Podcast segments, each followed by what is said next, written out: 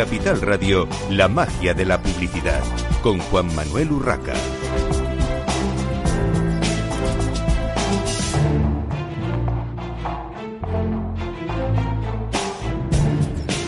Buenos días, un viernes más a la magia de la publicidad en Capital Radio. Hoy tenemos con nosotros eh, al teléfono a Marc Villalongue Rojo, brand manager de Prit y Loctite de la compañía, la multinacional Henkel. Bienvenido, Marc. Buenos días, Juan Manuel. Bueno, eh, Marc, Prit cumple 50 años, es su 50 aniversario y claro, eh, un, pegamento, un, sí, un pegamento, un adhesivo de, tubo es eh, algo curioso, pero mm, ya muy común. Pero ¿cómo nació? ¿Cómo fue ese inicio hace 50 años? ¿Cómo nació la idea de meter una, una cola de pegar en un tubo y crear así el primer pegamento de barra? Bueno, primero de todo, gracias eh, por tenerme aquí con vosotros. encantado de poder hablar sobre de Henkel y sobre nuestras marcas PRIT. Y bueno, eh, explicando la historia, la verdad es que es muy interesante la de, cómo, cómo empezó la barra de pegamento PRIT, que yo creo que todos la reconocemos mucho como una barra de pegamento, pues eh, la típica de toda la vida, ¿no? Y todo esto empezó hace 50 años, en 1969. Eh, un ingeniero alemán de Henkel estaba esperando el tren en una estación de, de ahí de Düsseldorf y, vio como una mujer estaba pues aplicando el pintalabios y ahí es cuando le surgió la inspiración de cómo podía crear un adhesivo que fuese tan fácil de utilizar eh, como un pintalabios, ¿no? Que fuese pues eh, rápido, fácil y sobre todo muy limpio de aplicar. Y ahí es donde nació la idea de crear una barra de pegamento y bueno, y desde entonces pues Sprit eh, ha vendido más de mil millones de barras desde 1969. Hemos vendido en más de 121 países, 121 países y actualmente producimos pues unas 100 millones de barras al año.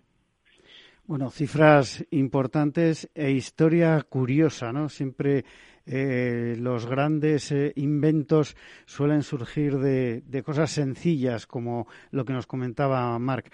Eh, Marc, ¿la fórmula original sigue vigente o han cambiado los ingredientes y, evidentemente, me imagino que la forma de fabricarlo? Pues la verdad es que la, barra de pegamento, como la vemos nosotros, ¿no? Eh, no ha cambiado mucho desde 1969, pero la fórmula de dentro eh, sí que ha ido adaptándose mucho a lo largo de los años. Eh, para que te hagas una idea, nosotros en Henkel tenemos un departamento de I+D de aproximadamente unas 3.000 personas y actualmente casi un 3% de todos nuestros beneficios lo, lo invertimos en I+D. Entonces, eh, esto obviamente repercute mucho en, todos nuestros productos y, sobre todo en nuestra barra de adhesivos. Aunque sea un pegamento eh, muy sencillo como lo vemos nosotros, eh, actualmente está hecho de, un 90% de ingredientes naturales y a lo largo de los años pues se ha ido mejorando la fórmula, sobre todo pues para que esta barra de pegamento no solo sea eficaz y que pegue, sino que también sea muy sostenible y también muy segura para nuestro consumidor principal, que son los niños.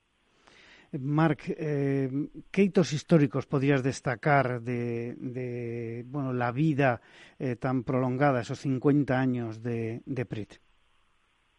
Yo creo que hay dos momentos eh, bastante importantes. Yo creo que el primero es el que acabo de comentar, de, de conseguir hacer una fórmula que sea muy sostenible eh, con ingredientes naturales y muy segura para el niño, yo creo que esta es eh, como el hito de la marca donde estamos más orgullosos y donde seguimos trabajando mucho más para que este producto sea lo más sostenible y lo más seguro posible para, el consumidor. Eh, pero yo creo que otra curiosidad es, por ejemplo, en, en 2001 eh, se convierte, como diríamos, literalmente universal cuando eh, una, la primera barra de pegamento de PRIT que viajó al espacio. Entonces, bueno, se hicieron muchos test con, con las agencias espaciales y PRIT ha recibido oficialmente este sello exclusivo de calidad a prueba del espacio. ¿no? Yo creo que esto es una curiosidad eh, y también demuestra un poco todo el desarrollo eh, y el trabajo en I+.D. de. Cuando hablabas de los ingredientes, de ser seguro para los niños, de ese 90% eh, de ingredientes naturales, eh, muchas veces de cara al consumidor eh, parece, eh, digamos, una acción de marketing, ¿no? Estos, estos mensajes. ¿Hasta qué punto no solamente los ingredientes, sino los procesos de fabricación son realmente, bueno, pues sostenibles y, cuidan la naturaleza? Pues eh, la verdad es que la, producción de nuestras barras de pegamento, eh, aunque la fórmula ha ido variando a lo largo de los años, lo hacemos todos en nuestros centros de, producción, principalmente en Düsseldorf, que es donde tenemos nuestra, nuestra central. Y cuando hablamos de estos 90% de ingredientes naturales, hablamos de ingredientes realmente naturales. Uno de los componentes principales es el almidón de patata, el agua, el jabón eh, y el azúcar, que son ingredientes que muchos de nosotros nos ponemos en la boca pues casi a diario. Eh, y para que te hagas una idea, eh, claro, los adhesivos, todos sabemos, los niños muchas veces eh, se lo llevan toda la boca, ¿no? Y, yo creo que a partir de 2000, que es cuando empezamos a trabajar estas fórmulas mucho más sostenibles con ingredientes naturales, eh, hemos conseguido que sobre todo sea muy seguro, ¿no? Hemos intentado, obviamente, explicar todo esto a nuestros consumidores, sobre todo para, para, para que estén informados sobre la seguridad del producto, pero tampoco es algo que nosotros hemos intentado utilizar como, como palanca de marketing o como, como manera de intentar vender más. Al final, para nosotros la sostenibilidad y que sea seguro para el consumidor es primordial y siempre trabajamos pues para que nuestros productos sean lo más seguros posibles. Porque, Marc, eh, ¿cómo se promociona un producto de gran consumo tan particular como este, eh, siendo los pegamentos eh, tampoco glamurosos, ¿no? Porque hay, hay productos que evidentemente, como se suele decir, casi se venden solos, pero, pero algunos, como es esta categoría, eh, pues eh, tienen como poco, poco atractivo, ¿no? A la hora de, de, presentarlos ante el consumidor. ¿Cómo lo hacéis? ¿Qué, ¿Qué, qué, os planteáis a la hora de, de un nuevo lanzamiento o de una campaña nueva? sobre todo nosotros trabajamos el, periodo más importante es el periodo de la vuelta al cole, que es donde se concentran casi la gran parte de las ventas de nuestros adhesivos de PRI. Eh, y sobre todo trabajamos mucho en conseguir emocionalizar este momento tan importante para los niños, ¿vale? Eh, no solo venderles un pegamento, sino venderles eh, este reto o esta nueva aventura que van a tener en este nuevo curso escolar. Entonces, una de nuestras grandes palancas, sobre todo a nivel de inversión de marketing, está muy focalizada en el punto de venta eh, dar sobre todo mucha visibilidad al producto durante este momento de máxima rotación y trabajamos mano a mano principalmente con, nuestros principales clientes y distribuidores para asegurarnos que el producto pues, está bien expuesto eh, y que sobre todo transmite la energía e ilusión eh, de nuestra marca y sobre todo a este público durante este momento tan especial. Y, yo creo que esta energía nos ha permitido pues seguir creciendo como marca, eh, seguir pues manteniendo nuestra posición de, liderazgo en el mercado en una categoría que bien sabes no es una categoría muy glamorosa como tú bien has dicho. Está relativamente bien establecida en el mercado pero yo creo que año tras año gracias a nuestra inversión en el punto de venta y finalizar este este momento pues nos ha ayudado a incrementar nuestra cuota de mercado y seguir siendo pues la principal marca de adhesivos para, para los niños. Porque de alguna manera el adaptarse a los tiempos, como decías, eh, implica también no solo eh, las acciones de trade marketing en ese punto de venta, sino eh, conectar a través del mundo digital. ¿Qué ha hecho PRIT como marca para adaptarse a, a esos puntos de contacto digitales con sus consumidores? Y no solo quizá con el consumidor real, que probablemente sean pues los más jóvenes e incluso mm, sobre todo los niños, sino con el que al final no compra, que es el padre, ¿no? El padre o la madre. Yo creo que al final hablamos también de dos públicos totalmente distintos, ¿no? Uno es el padre o la madre, que es el que compra el producto, y luego tenemos el usuario, que es el niño, ¿no? Entonces, yo creo que los impactamos de dos maneras muy distintas, eh, principalmente a los padres, profesores, etcétera, los impactamos eh, con unos mensajes eh, mucho más enfocados pues en, la sostenibilidad, en la seguridad, en, la calidad del producto, porque al final ellos buscan productos de calidad para sus hijos, pues para fomentar ese crecimiento educativo. Y a los niños, sobre todo, eh, les intentamos eh, explicar más un poco la emocionalidad del producto y esto lo hacemos a nivel digital hemos estado transicionando mucho nuestra manera de comunicar, desde pues hace igual 20 o 30 años, donde hacíamos mucho trabajo de revistas, etcétera. Eh, ahora, sobre todo, trabajamos mucho la parte digital. Eh, y aunque algunos lo ven como una amenaza que dices, bueno, el niño está pegado delante de la pantalla y ya no hace tantas manualidades, eh, nosotros lo vemos como una gran oportunidad porque nos permite interactuar con el consumidor final de una manera mucho más directa.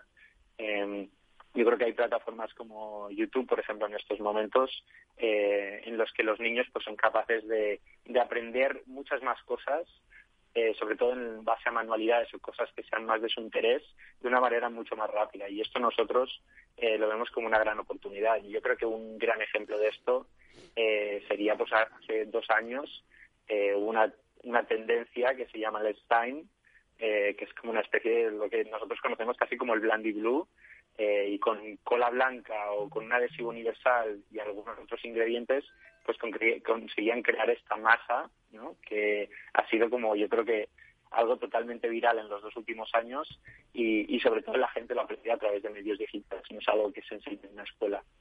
Pues yo creo que todo está evolucionando mucho, pero nosotros sabemos o estamos intentando sobre todo trabajar en adaptarnos el máximo posible a estas nuevas tendencias y sobre todo al ámbito digital.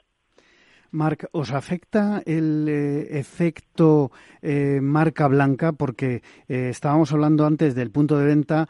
En retail muchas veces es evidente que llegar a, a, posicionarse en la mente, en el top of mind, como se suele decir, del consumidor puede llegar a ser relativamente fácil con muchos recursos, pero lo que sí está claro es que eh, la competencia de la marca blanca en, el punto de venta es, es brutal. ¿Cómo os afecta a vosotros? Pues la verdad es que sí que es cierto, ¿no? Al final la marca blanca cada vez es más predominante en el punto de venta, eh, pero yo creo que sobre todo a través de PRIT y a través de nuestra innovación hemos sabido desarrollar un adhesivo eh, que no solo es seguro, es sostenible, etcétera, sino que es muy superior a cualquier otro tipo de adhesivo que hay actualmente en el mercado. ¿no? Yo creo que con un producto tan eh, tan sencillo, tan básico como al final es un adhesivo, se ve muy claramente si el producto funciona o no funciona. ¿no? Si tú te compras la gran mayoría de marcas blancas o adhesivos de private label, eh, las propiedades del producto son bastante flojas, digamos, ¿no? Eh, y nosotros incluso, aun teniendo esta fórmula de ingredientes naturales, nuestra adhesión, eh, nuestro nuestra duración del producto una vez está pegado es mucho más mucho superior muy superior a, a, cualquiera de la marca privada. Y yo creo que esto, a lo largo de los años, todo este desarrollo tecnológico de nuestras fórmulas nos ha permitido conseguir frenar la entrada de las marcas blancas. Actualmente, obviamente, hay marcas blancas en la parte de adhesivos, eh, pero lo que vemos es que, la, sobre todo desde nuestros cambios de fórmula hacia sostenibilidad y más eficacia, hemos conseguido no solo frenar el crecimiento de marcas blancas, sino incluso eh, reducir el crecimiento eh, de estas marcas blancas, incluso fortaleciendo mucho más nuestra marca ah, al final. Bueno, pues eh, solo me queda preguntarte por eh, los soportes, los tipos de medios que, que utilizáis. ¿Cómo es vuestro mix de, de, medios a la hora de plantear las campañas de publicidad? Nosotros eh, trabajamos, actualmente trabajamos mucho el, el punto de venta. este ha sido nuestro gran foco a nivel de mix publicitario. Trabajamos muy de la mano con nuestros clientes porque sabemos que al final son periodos eh, muy concentrados de vuelta al cole. Y luego también eh, hemos hecho muchas campañas eh, de, online a través de Facebook, a través de diferentes canales como YouTube en años anteriores. Y, es algo que nosotros seguimos trabajando, seguimos buscando diferentes maneras de acercarnos a este, a este consumidor de una manera yo creo que más directa y más cercana también. Bueno, Marc, eh, que cumpla PRIT otros 50, mm, tú probablemente lo veas, yo creo que, que no, pero seguro que seguirá esta prestigiosa marca cosechando éxitos. Muchas gracias por estar hoy en los micrófonos de Capital Radio en la magia de la publicidad. Nosotros continuamos y continuamos con Densu X con su estudio eh, sobre los eh, responsables de marketing, sobre los eh, Chief Marketing Officers o CMOs, que en la parte de la edición española además tiene unos datos bastante interesantes. Para comentárnoslo tenemos con nosotros en el estudio a Elisa Bron Bruce Toloni, perdón, Managing Director de Densu X España. Bienvenida. Muchas eh, gracias. Elisa. Y a Fara González, Consumer Insight and Strategy Manager de Densu X. Bienvenida, Fara. Muchas gracias.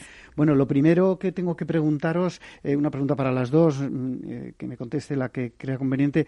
¿A quién se ha hecho la encuesta? Porque muchas veces se hablan de estudios, de muchos datos, de, bueno, pues de, insights, como, estamos hablando, pero ¿A quién se le ha hecho en concreto esta encuesta? Muy bien. La encuesta se ha hecho a mil directores de marketing en diez países diferentes del mundo. Es una empresa, es una encuesta global que ha hecho nuestro grupo de Aegis Network.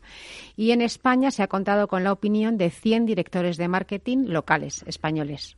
¿De todo tipo de empresas? De todo tipo de empresas que tengan directores de marketing. Es cierto que ahí ya hay un pequeño sesgo. Eh, bueno, pues son empresas medianas y grandes. Muy bien. ¿Y qué datos principales eh, revela el estudio, Fara?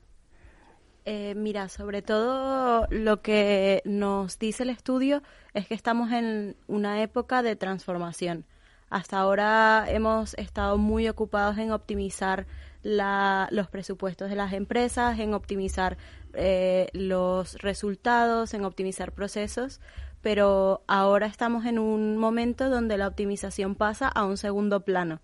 Ya no es el motor. El motor ahora tiene que ser el marketing como tal, y sobre todo muy potenciado por la innovación, que es otro de los grandes descubrimientos del estudio, que la innovación tiene que ser siempre el hilo conductor de, todo, de todo cambio o de este cambio que, estamos atravesando. ¿Hasta qué punto están los eh, directores de marketing, los responsables de marketing de, de las empresas en general involucrados en los cambios digitales de las compañías?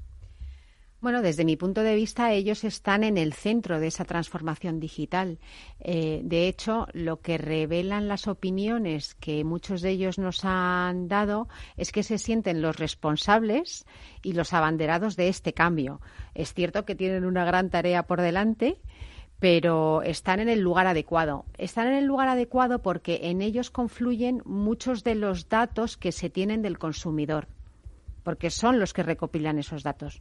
Entonces, bueno, son los, están en el sitio ideal para, para abanderar ese cambio.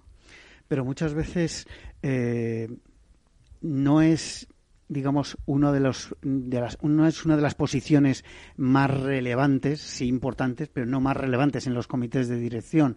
Entonces, ¿hasta qué punto tiene fuerza para, para liderar un cambio de este tipo? Porque es verdad que hoy en día, con el marketing digital, eh, todos estamos muy influenciados por esa filosofía digital, por ese modo de vida tan digitalizado, pero otra cosa es que un comité de dirección eh, acepte, digamos, como, eh, como líder, mm, en este caso, en, transformación, a alguien pues que no es precisamente ni el CEO ni el director financiero que a veces son los que tienen eh, el uno por una cosa y el otro por el dinero, son los que tienen el, poder. Mm. Los directores de marketing tienen el conocimiento y tienen las capacidades para hacerlo, pero tienen que ser capaces de movilizar y convencer no solo al equipo de dirección, sino al resto de la compañía. Eh, el reto es tan grande que, evidentemente, sin que el CEO eh, esté en el asiento del conductor, no se va a producir. Y evidentemente luego tenemos al director financiero o, CFO que efectivamente tiene que, creer en el proyecto y, dotar de los recursos necesarios para que esto suceda eh, no es un camino que tengan que, vaya, que puedan hacer solos, lo tienen que hacer con todos los demás, pero sí pueden ser los integradores de esa filosofía en la compañía. Bueno, que es, un, es una pieza ya importante. Y, mm, Fara, ¿Están preparados eh, esos responsables eh, máximos de, marketing en sus organizaciones para liderar la transformación digital en su compañía? Porque eh, una cosa es que tengan los datos, evidentemente, Hoy, precisamente esta mañana, se ha presentado la, nueva asociación de eh, investigación con, la unión de ANEIMO y, y AEDEMO. Eh, justo antes del programa venía de la, de la presentación.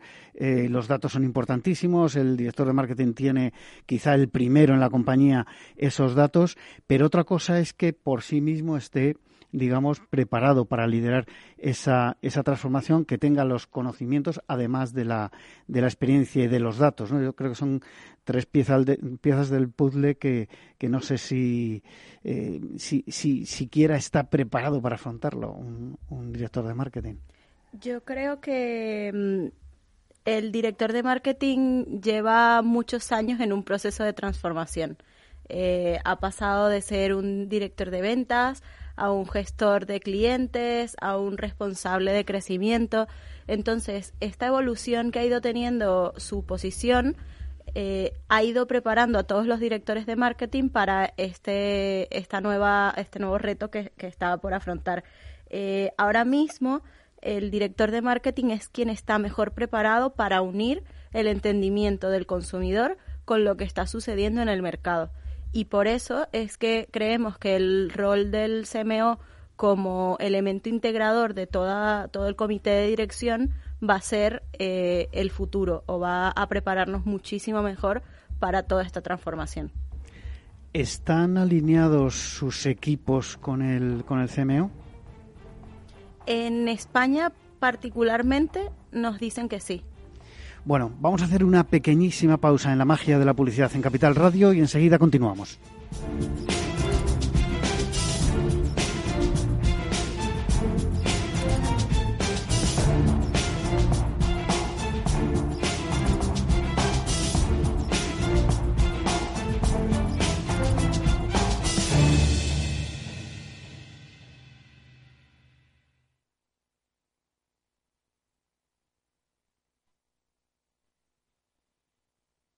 Existen dos tipos de inversores, los que tienen un plan y los que no. Entra en xtb.es y descarga nuestra guía para sobrevivir a las caídas en bolsa. Aprende a proteger tus acciones y a sacar provecho de los mercados bajistas. XTB, más que un broker online. El 82% de las cuentas de inversores minoristas pierden dinero en la comercialización con CFDs con este proveedor. Debe considerar si comprende el funcionamiento de los CFDs y si puede permitirse asumir un riesgo elevado de perder su dinero. Añades una página favoritos al nuevo de la oficina, al grupo Afterwork y ahora también puedes añadir tus otros bancos a la app de BBVA. Simplifica. Agrega y controla tus otros bancos sin salir de la app líder mundial en banca móvil durante tres años seguidos. BBVA. Creando oportunidades. Cuando comenzábamos, en el año 95, no imaginábamos que 20 años después más de 100.000 personas utilizarían nuestras herramientas de inversión. En cada nuevo reto que emprendemos ponemos lo mejor de nosotros mismos. En VisualChart queremos avanzar y por eso hemos lanzado nuestra propia agencia de valores, Esfera Capital. Esfera Capital, un broker de inversores para inversores. Si quiere conocer nuestro trabajo, visítenos en esferacapital.es. El próximo 22 de octubre sigue nuestra jornada especial MAP. Desde las 8 de la mañana hablaremos con los protagonistas del sector sobre los líderes del MAP, las empresas cotizadas y la inversión en el mercado alternativo bursátil. Reserva tu plaza para asistir en directo a este especial desde el Palacio de la Bolsa de Madrid en el 91 283 33 33 o en eventos arroba capitalradio.es. El 22 de octubre, especial MAP en Capital Radio, con el patrocinio de Renta 4 Corporate y la colaboración de Udecta Corporate Gigas Hosting, Atriskel, Alkiver Quality y BME. Tu radio en Madrid 105.7, Capital Radio. Memorízalo en tu coche. ¿Todavía no conoces Rising? Rising es la plataforma que te permite contratar depósitos a plazo fijo y cuentas de ahorro de más de 15 bancos europeos, dándote acceso a atractivos tipos de interés. Más de 180.000 clientes han confiado en Rising para invertir sus ahorros. Rising, depósitos con los mejores tipos de interés, exclusivos para todos. Capital Radio, la genuina radio económica. Gráficas Naciones. Más de 50 años de experiencia en el sector de las artes gráficas. Apostamos por la última tecnología tanto en impresión offset como en digital y gran formato. Realizamos todo tipo de impresión. Tarjetas de visita, folletos, libros, vinilos, decoración y montaje de stands. Más información en el 91 629 2145 o en gráficasnaciones.es.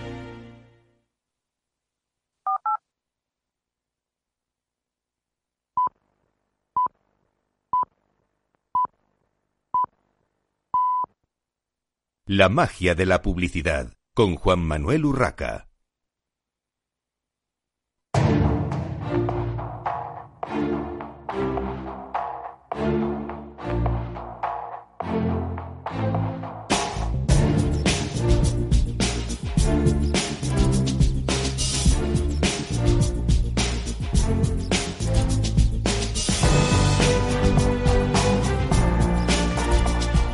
Continuamos en la magia de la publicidad en Capital Radio desde este estudio de directo con eh, Elisa Brustoloni, Managing Director de DensuX España y Fara González, Consumer Insights and Strategy Manager de DensuX.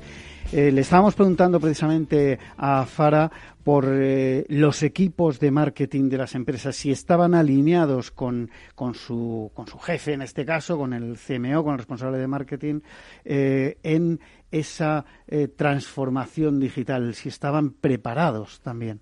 Sí, te comentaba que los CMOs confían muchísimo en sus equipos. En España somos líderes en creer en las personas y en el talento que tienen las empresas versus el resto de los países encuestados. Y además, el CMO y sus equipos no están solos en esta tarea.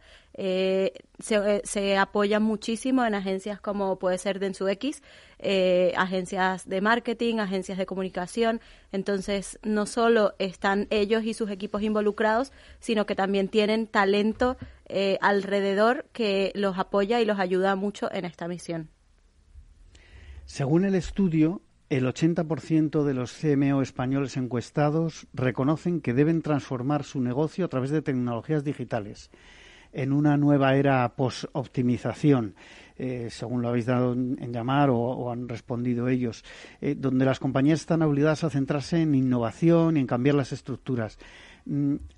Han contestado qué están, qué están haciendo en, sus empresas, o sea, más allá de, decir, sí, sí, esto hay que transformarlo, porque muchas veces hay que, eh, bueno, pues ya lo sabemos todos, ¿no? Pero ¿están haciendo algo concreto? ¿Qué, qué, qué concretan? ¿Qué dicen? Mira, esto viene sobre todo de una demanda que hay actualmente eh, de parte de los consumidores de tener menos producto y menos comunicación del mejor precio o de que mi producto tiene estas características y una demanda que se inclina muchísimo más a la experiencia del producto, a sentirse eh, parte o a vivir lo que, lo que representa tener un objeto.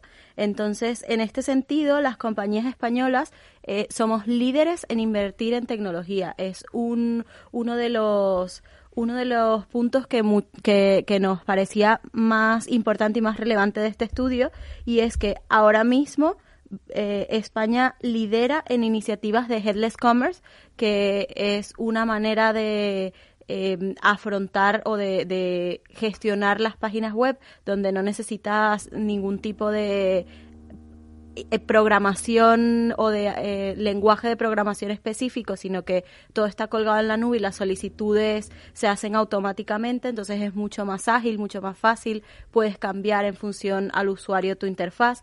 Ahora mismo el 43% de las empresas españolas eh, están utilizando este tipo de tecnología. Esto representa más de 20 puntos por encima de la media de los países que se entrevistaron y no solo lo estamos haciendo ahora, sino que de cara al futuro también seguiremos utilizando este tipo de tecnologías. La inteligencia artificial va a crecer 15 puntos de ahora a los próximos dos años. El machine learning va a crecer 9 puntos. Y la tecnología que más va a crecer es una tecnología que permite a las compañías tener transacciones digitales más seguras, que es el blockchain y se espera que en, en este periodo de 24 meses aproximadamente aumente hasta un 41%, creciendo 18 puntos versus el uso actual. Me llama mucho la atención, eh, Fara y Elisa, esos datos que vienen a decir que eh, los responsables de marketing españoles están, digamos, en la cresta de la ola de eh, las tendencias de marketing, no solo digital, sino en cuanto a herramientas y uso de las mismas. ¿Qué parte del mérito, sin quitarle, por supuesto, mérito a su, a su labor, qué parte del mérito tienen las agencias, los que estáis, digamos, detrás apoyando esa, esa transformación? Bueno, lo cierto es que España es un país que cuando se trata de adoptar nuevas tendencias, eh, lo hacemos rápidamente, no solo los directores de marketing, también los españoles como consumidores. Las tendencias quizá llegan un poco más tarde, pero enseguida las adoptamos. Eso, eso es parte de nuestra cultura, eso por un lado. Eh, por otro lado, eh, yo creo que eh, las agencias en España y el mercado de medios en España es un mercado muy sofisticado. Yo conozco y conozco las culturas de otros países en este sentido y España es un país muy muy sofisticado. Tenemos un mercado de medios flexible, tenemos una cultura del cambio bastante asentada y eso permite que nosotros como agencias tengamos muy buenos productos y también seamos un motor de prueba y del crecimiento de los equipos de marketing. Bueno, y en cuanto a los aspectos que debe considerar ese director de marketing para mejorar la relación con sus consumidores, porque eh, vuelvo a lo mismo, se habla mucho de herramientas y de, ese conocimiento digital, de que todo se puede medir, eh, pero mm, en la transformación también está ese acercamiento eh, más, más claro, más directo y sobre todo más de calidad, ¿no? Hicimos una encuesta a 43.000 personas a nivel mundial y esta encuesta reveló que para los usuarios el tema más importante es la transparencia que las compañías sean claras en qué van a hacer con sus datos, para qué lo van a utilizar. Sin embargo, para los MOs, eh, esto no es necesariamente así. La transparencia, a pesar de que es una prioridad y es algo que está en el bagaje de, de cosas que tienen que gestionar eh, constantemente, eh, para los MOs lo más importante es ser los líderes en innovación de productos y de servicios. Estos datos en general, eh, he estado mirando el estudio, evidentemente no podemos comentar aquí en este programa, no, hay tiempo para comentar todos los datos, pero eh, parecen muy centrados en las grandes compañías es decir, en, corporaciones sobre todo, o, porque vienen de los directores de, mm, eh, marketing de grandes eh, compañías. ¿Qué pasa con las pymes y con las micropymes? Eh, quizá me vais a decir, bueno, las micropymes no tienen director de marketing. Al final el director general es el dueño, el director de marketing, el financiero y de todo. Pero con las pymes, que en España las tenemos de muchos tamaños y no llegan a, a esas grandes corporaciones y quizás sus directores de marketing no están tan preparados, ¿qué, qué ocurre? Bueno, como, como, decíamos al principio, quizá el estudio se ha centrado en compañías que tienen directores de marketing, por tanto, son medianas y grandes empresas. Yo sobre las eh, empresas pequeñas, pues distinguiría o las pymes, ¿no? Distinguiría las que han nacido ya en la, en la era digital, estas están perfectamente adaptadas y, son ya digitales, y, luego tenemos las, las que nacieron y, evolucionaron y, fueron compañías antes de la época digital, y ahí efectivamente es, como tú decías, el director general probablemente el que tenga que estar asumiendo esta transformación digital. ¿En qué plazos se mueven los directores de marketing en España respecto a su planificación estratégica? Pues somos los, los que menos en menos tiempo preparamos nuestras estrategias. Eh, de hecho, creo que el promedio en España es de 1,4 o 1,7 años frente a países como Rusia, en el que se planifican con tres o más de tres años de, de antelación. Pero yo ahí veo una ventaja. El mercado español, como decía antes, es un mercado flexible, es un mercado cambiante y lo que a priori puede ser una desventaja y parte de desventaja es, tiene la ventaja de que podemos adaptarnos mejor al cambio. Y es que en el entorno digital hay que ser ágiles, eh, que tengamos una estrategia un poco más cortoplacista que otros países no tiene que tomarse como algo negativo, sino como que podemos reaccionar lo suficientemente rápido a un mercado que se mueve a una velocidad absolutamente más rápida que hace probablemente 10 años. Es curioso porque habéis destacado esto de, la velocidad, de, la, de, cómo evolucionan los mercados. Eh, esta mañana, como os comentaba en la presentación de la nueva asociación de investigación, eh, Insights and Analytics, eh, se hablaba de, esta velocidad de la mayor necesidad o cada vez mayor necesidad de tener datos y, e investigar qué está pasando, porque lo que pasa pasa tan rápido que, no vale usar datos de antes de ayer, ¿no? por decirlo coloquialmente. Eh, para terminar, ¿no es contradictorio tanto desarrollo digital frente al incremento que se percibe de la necesidad de, de, experimentar por parte de los usuarios, de los consumidores, ¿no apostamos demasiado por la tecnología? La tecnología actualmente está siendo un habilitador de la experiencia.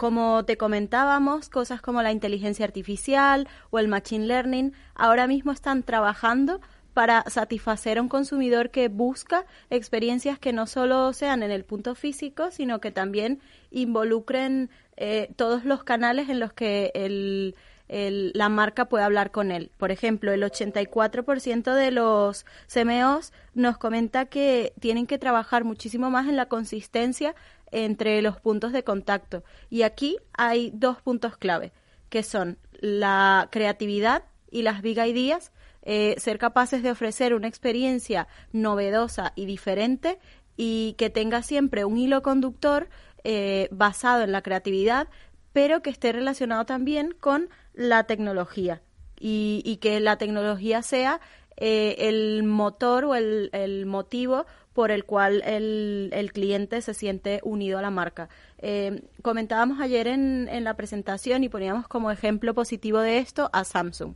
Samsung en el corner que tiene en el corte inglés de Callao eh, ha hecho una tienda o ha convertido una tienda meramente transaccional donde te vendían el teléfono de turno o los auriculares o cualquiera de sus productos en un espacio experiencial donde la tecnología sigue siendo el pilar base de, de, todo el entorno, pero la experiencia, el vivir lo que te, te hace sentir el producto es el centro de, de, lo que se quiere lograr en este, en este espacio.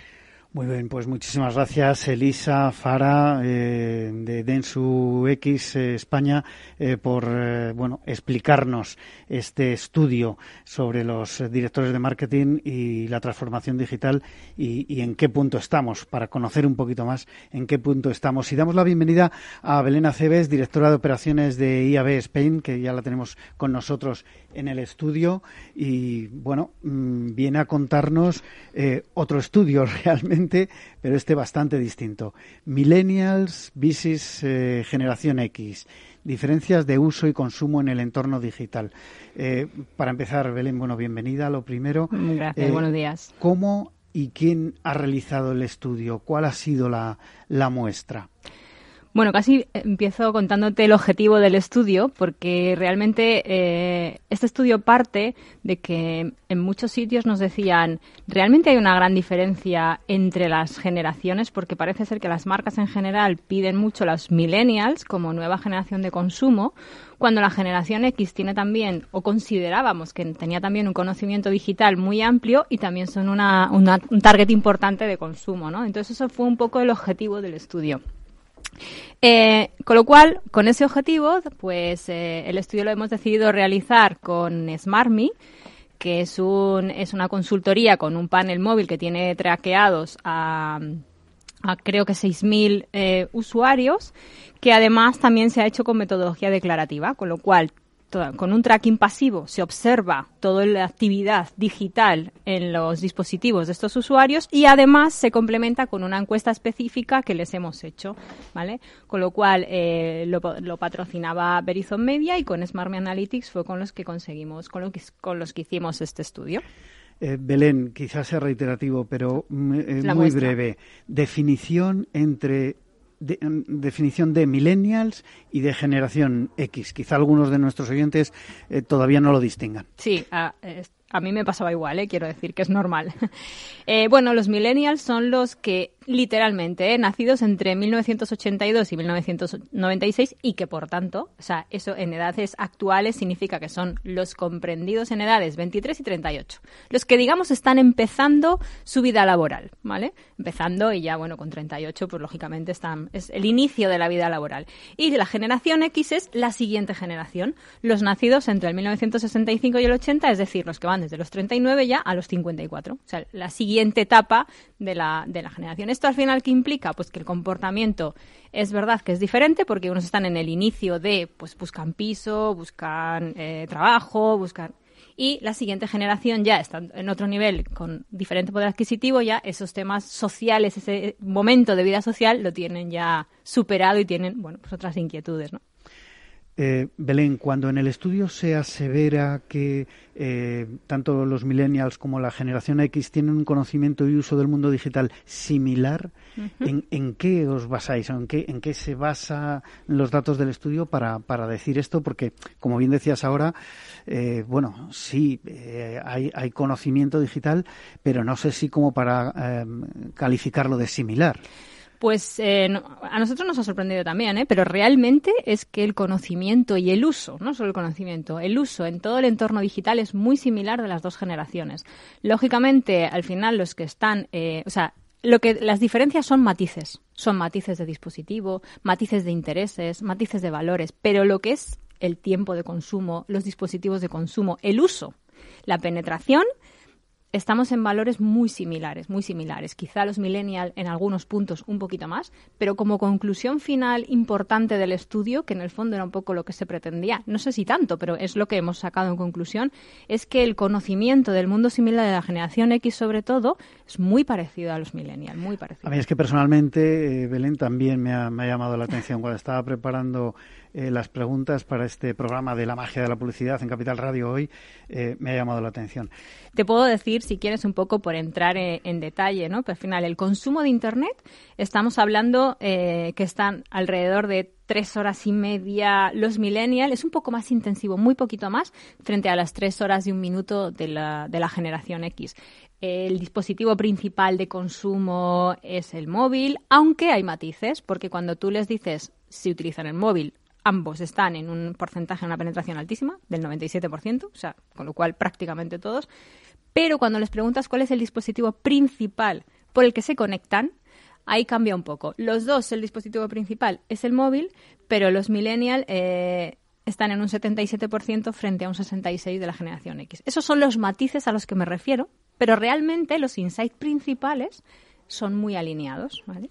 ¿Y qué más dispositivos eh, utilizan? Porque lo del móvil ya es, es obvio para, para cualquier eh, bueno para cualquier director de marketing que necesite ver eh, datos ya es obvio porque todos además nos hemos convertido en, usuarios en heavy users no usuarios intensivos del móvil para todo y por supuesto para ver información o, para eh, comunicar o, para simplemente pues decidir qué, vamos a comprar. Pero más allá del, del, dispositivo móvil per se que es el, el smartphone el móvil ¿Qué más dispositivos se utilizan? Bueno, son son las dos generaciones intensivas en varios dispositivos, ¿no? Realmente, bueno, el primero, como hemos comentado, es el teléfono móvil, pero el ordenador también está en una segunda posición mm, muy memorable, alrededor del 70 y pico en ambas diferentes, en ambas generaciones de uso, con lo cual, pero muy similar, ¿ves? En móvil estamos en el 97 ambas generaciones, en PC estamos en un 76 generación X, un 72 los millennial, un poquito menos. La tablet, siempre mantiene ¿no? esa tercera discreta posición alrededor del 30%, ambas generaciones, por eso decimos del comportamiento similar. Y luego, por supuesto, empezamos a notar ese incremento de teleconectada como nuevo dispositivo de conexión que tendremos que seguir muy de cerca y que vamos a seguir, de hecho, este año. Y la videoconsola. La videoconsola sí que es verdad que el uso es más intenso de los millennials. Ahí tienen, están rozando el 20% de penetración en los millennials y la generación X de, de un 11. Pero bueno, también están ahí. Y luego ya más residual smartwatch y asistentes de voz. En el caso de la tablet, eh, ¿tienes porcentaje? Que, sí, el porcentaje de, la tablet es 37 eh, generación X, 34 millennials. O sea, eh, prácticamente lo mismo. Por eso. Y, muy estable con los datos, eh, bueno, pues de, penetración del producto también, ¿no? A nivel de, mercado, que era un producto que parecía que iba a ser estrella, al final se quedó estable, pero bueno, eh, ya quisieran muchos productos tener esa, esa penetración. Esa penetración, desde luego. Esas ventas, ¿no? y esa penetración de uso, como, como bien comentabas, o sea, que, el usuario muchas veces porque está utilizando dos dispositivos a la vez, que es, que es lo que suele pasar, pero está claro que, que ahí está. Eh, cuando nos vamos a la parte de, cómo informarse, cómo se informan estas generaciones, ¿qué medios eligen ambos grupos de, usuarios para, para, informarse? Sí, aquí sí que hay una, una, diferencia, por decirlo de alguna forma, ¿no? Al final, para la generación X, el medio de referencia es la televisión, ¿vale? Con un 77,4%, eh, que los millennials también la utilizan la televisión, con un 64%, pero su principal medio de informarse eh, son las redes sociales utilizan las redes sociales para informarse, ¿eh? ya para otro tipo de actividad, por supuesto también, pero para informarse nos declaran un 74% que utilizan las, las redes sociales. Luego, en tercera posición, para ambas generaciones, le siguen los medios digitales. Y, por último, la radio y la prensa destacan porque se informan más la generación X, los más mayores. Eh, y después, por último, eh, no, eso, la radio y la prensa me refería. Es curioso, y perdona que haga mi, inciso publicitario, eh, el otro día eh, leía de un, estudio que eh, uno de los elementos de confianza en cuanto a medios eran los medios tradicionales de prensa, radio, por ejemplo, para casi todas las eh, o sea, para casi todos los grupos de, edad, ¿no? Desde los no, los niños, digamos que no tienen eh, criterio para, para discernir, pero desde esa generación millennial eh, para arriba me, me, llamaba la atención que en cuanto a confianza, grado de confianza, radio y prensa seguían seguíamos con con ese valor, ¿no? Bueno, lo siguen manteniendo, pero es verdad que la generación X en mayor porcentaje. Nosotros además en IAB hacemos también un estudio que es el estudio de medios de comunicación, donde en el fondo ese es el objetivo, ¿no? Demostrar ese valor que tienen los medios, esa confianza, ese valor añadido que da, ese valor añadido que dan los medios, que dais los medios, frente al resto de soportes digitales en general, ¿no? Y efectivamente sale así, en todas las generaciones, ¿eh? Es verdad que según avanza la edad, un poco más si quieres, ¿no? Va cambiando un poquito, claro. Bueno, eh, cambiando de tema, las compras eh, en digital, mm, bueno, pues evidentemente el e-commerce es, eh, el, eh, la moda y es el, el, elemento rey ahora mismo, pero estas generaciones compran tanto como se cree a través de e-commerce y desde qué dispositivos. Bueno, pues aquí hay dos variables a tener en cuenta. Una, la recurrencia de compra o la frecuencia de compra, ¿no? ¿Cuántas veces compras al mes? Que ahí los millennials están por encima. Tampoco una gran diferencia, pero están por encima. Eh, estamos hablando de, eh, a ver si tengo el dato, 2,3 eh, veces al mes los millennials frente a 1,98 veces al mes la, la, generación X. Pero lo realmente importante, bueno, todo es importante, pero el otra, la otra variable es cuánto es el ticket promedio porque tú puedes comprar muchas veces un euro y no va a ser lo mismo. Evidentemente. Lógicamente. Entonces, el ticket promedio ahí sí se nota que el poder adquisitivo de la generación X es mayor y el ticket promedio es mayor. Por tanto, aunque realmente en frecuencia quizás quizás consumen menos, el ticket promedio es mayor. Esto también sale en nuestro estudio de e-commerce, ¿eh? esto también lo valoramos y se correlaciona el dato que nos ha salido en este estudio. Y luego, como me preguntabas también, ¿de dónde o desde dónde compramos? ¿Desde dónde? Efectivamente. Pues aquí los dos targets utilizan el móvil también como, como dispositivo importante. Les preguntábamos específicamente si con, cuánta intensidad compraban en el móvil, ¿no? Y ambos dos, ambas dos generaciones nos decían que efectivamente el uso que se hace en el móvil es muy intensivo y estamos hablando de que los millennials nos han dicho que compran dos veces al mes en el móvil versus el 1,5 de veces de la generación X. Bueno, es un dato, dato importante. Eh, el segundo medio de compra, si quieres, el segundo dispositivo de compra para las dos generaciones es el ordenador, seguido de la tablet, ¿vale? Pero el primero es el, móvil. Bueno, en muchas encuestas eh, los usuarios siguen diciendo que cuando están en ese ratito tonto en la oficina eh, se meten a comprar el viaje del fin de semana o, el producto que, necesitan que les envíen los e-commerce a casa. ¿no? Bueno, ¿qué relación tienen ambas generaciones con la publicidad digital? Algo que seguro que a muchos de nuestros oyentes les va a importar mucho. Sí. Bueno, pues eh, realmente siempre cuando preguntas estos temas es complicado, ¿no? La relación siempre directa con publicidad no suele ser muy positiva en general, pero fíjate, en estas dos generaciones creo que ambas entienden que la publicidad tiene que estar ahí para entender eh, que tienes esos productos o servicios, con lo cual nos han demostrado que nos han dicho que es positiva la, percepción de la publicidad. De hecho, otorgan la misma confianza a los comentarios de otros usuarios sobre una marca que a la información, a la publicidad que, publica la propia marca en su página web o a las campañas o en redes sociales de una marca. O sea que entienden que eso tiene que estar ahí y es un, y es un valor positivo. De hecho, ambas generaciones entienden como razonable ver publicidad para obtener ese servicio gratuito y consideran que les ayuda a estar informado sobre los productos que les interesan. ¿Hacíais alguna pregunta para distinguir o para que, que os pudiesen diferenciar entre publicidad en digital y en medios eh, convencionales, en, en eh, offline? No. en este estudio no. Eso se hace en el de medios de comunicación que te comento. En este caso era, este una pregunta genérica. Sí, era una pregunta genérica. Y las respuestas iban muy enfocadas por lo que comentas, por ejemplo, el tema de redes sociales, al uso y, la percepción que tienen de la publicidad en, digital, sobre todo. Y las marcas en digital, cómo lo perciben, ¿no? Y lo perciben positivamente. Bueno, eh, no sé si me puedes dar muy breve, en un minuto, qué tipo de contenidos consume cada uno de los, de los grupos. Eh, bueno, pues eh, también es similar. Eh, es verdad que la mensajería instantánea, las redes sociales y los servicios de banca son los más consumidos por ambas generaciones. Y después, compra y venta de productos, ahí ya lidera la generación X, es un 61 versus un 51, con 10 puntos porcentuales de diferencia de generación X versus millennial.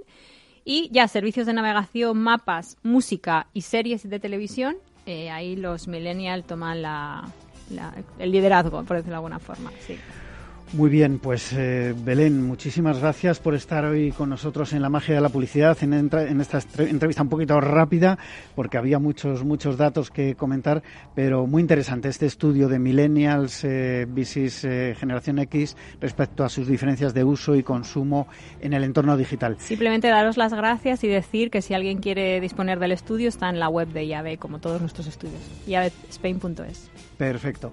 Pues eh, a todos ustedes les espero el próximo viernes en la magia de la publicidad en Capital Radio. Les habla Juan Manuel Urraca.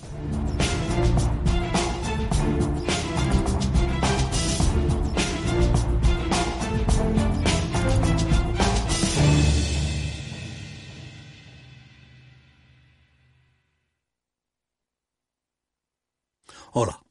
Pues mira, ha habido momentos en los que me he sentido un cliente de segunda Muchas veces, las entidades de ahorro tradicionales se han guardado bajo la manga los mejores productos financieros para los grandes patrimonios. Y esto, si te digo la verdad, no me parece normal. Por eso, Finanbest es revolucionario. Los mejores fondos de inversión a mi alcance y al de todos. Porque te da más rentabilidad por tus ahorros gracias a sus bajas comisiones. Porque no tiene letra pequeña. Porque no se guardan ases en la manga. Lo normal. Entra en finambest.com y descubre que lo normal es extraordinario. Lo normal es Finambest. Ya no estamos en la era de la información, estamos en la era de la gestión de los datos y de la inteligencia artificial. El tratamiento inteligente de estos datos proporciona un valor enorme a las empresas en sus procesos de negocio. En Piper Lab ayudamos a nuestros clientes a tomar decisiones de negocio basadas en datos. Escúchanos todos los lunes a las 10 y media de la mañana en el espacio de Big Data de Capital, la Bolsa y la Vida. Capital Radio Madrid 105.7 ¿Todavía no conoces Rising? Rising es la plataforma que te permite contratar depósitos a plazo fijo y cuentas de ahorro de más de 15 bancos europeos, dándote acceso a atractivos tipos de interés. Más de 180.000 clientes han confiado en Rising para invertir sus ahorros. Rising, depósitos con los mejores tipos de interés, exclusivos para todos. Si te gusta la cocina gallega de siempre, en el Mesón Gallego 1 y el Mesón Gallego 2 encontrarás los mejores pescados y mariscos de las costas junto a recetas de la Galicia interior, además de las carnes de Sanabria y los mejores embutidos de Zamora y nuestra terraza. Te esperamos en la calle Muller 35, teléfono 91 579 3623 y en la Plaza de la Remonta 13, teléfono 91 579 0769. Una recomendación del programa gastronómico Mesa y Descanso. Esto te estás perdiendo si no escuchas a Luis Vicente Muñoz en Capital, La Bolsa y la Vida. Todo cuanto pues, se podía hacer mal se ha hecho mal por desidia, por incuria en el gobierno. No solo es la corrupción, insisto, eh, sobre todo el caldo de cultivo es la corrupción, pero el problema es la quiebra, la quiebra de la democracia, la quiebra del orden constitucional. No te confundas. Capital, La Bolsa y la Vida con Luis Vicente Muñoz, el original. Disfruta de la mejor cocina gallega en Montes de Galicia. Todo un clásico moderno en el barrio de Salamanca. Disfruta de la variada dieta atlántica, de las mejores carnes y pescados tratados con respeto y transparencia y regados con una de las mejores bodegas de la zona. En grupo, en familia o en pareja, Montes de Galicia te ofrece el espacio perfecto en cada ocasión. Capital Radio